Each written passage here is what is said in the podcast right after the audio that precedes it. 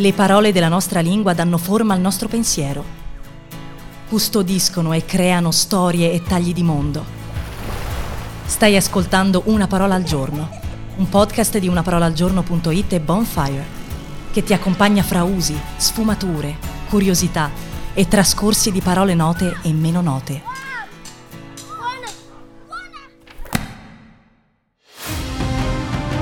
Questa settimana raccontiamo Parole difficili. Oggi Batracomiomachia. Gonfia Gote, re delle rane dello stagno. Incontra sulla riva Ruba Molliche, figlio del re dei topi Rodi Pagnotte. Con l'immediato attrito che ci si aspetta fra teste coronate, ruba Molliche vanta le leccornie che lui e i suoi sono in grado di procurarsi fra gli umani. Gonfiagote lo rintuzza.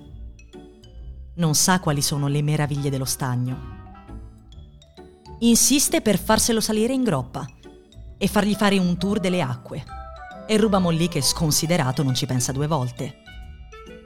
Quando sono nel mezzo delle acque, appare una biscia mostruosa che spaventa Gonfiagote. Subito si inabissa per sfuggirle e il principe topo affoga, lanciando una terrificante maledizione. La scena, vista da un suddito roditore da riva, viene riferita al re di Pagnotte, che straziato dal dolore richiama il Parlamento e lo muove a guerra contro le rane traditrici.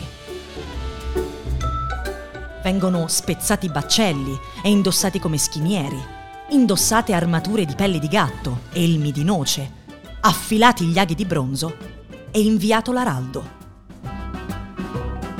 Ricevendo l'ambasceria, Gonfiagote nega pubblicamente ogni responsabilità. Lo sciocco topo voleva nuotare ed è annegato da sé. Però le rane si preparano, attenderanno i topi e cercheranno di affogarli tutti. Intanto con foglie di bietole di cavolo fanno armature e scudi. Calzano caschi di chiocciola, aguzzano lanci di giunco. Gli dei non parteciperanno parteggiando per una o l'altra fazione. I topi rosicano le loro offerte e i paramenti dei templi. Le rane li tengono svegli la notte. Inizia la carneficina. I topi rapidamente si mostrano in vantaggio, ma lo stesso Zeus, mosso a compassione dall'imminente fine delle rane, interviene, prima cercando di fermare lo scontro con un fulmine, poi richiamando in soccorso delle rane i granchi, che corazzati mutilano i topi, finché non sono costretti alla ritirata.